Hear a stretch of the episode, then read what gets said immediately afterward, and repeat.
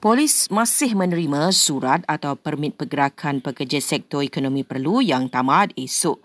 Menurut Kementerian Dalam Negeri, ia boleh digunakan sehingga PKP penuh yang dilanjutkan tamat pada 28 Jun ini. Langkah itu bagi tujuan penyelarasan penguatkuasaan kawalan pergerakan di Sekatan Jalan Raya, SJR. Malaysia tidak menghantar jemaah haji menunaikan ibadat itu musim ini.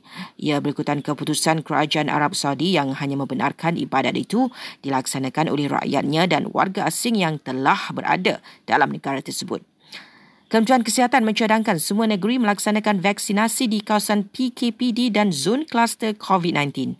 Program imunisasi COVID-19 kerjasama awam swasta bagi sektor pembuatan akan bermula pada 16 Jun ini dan pihak berkuasa Brazil menyaman Presiden negara itu kerana tidak memakai pelitup muka semasa menghadiri satu perhimpunan.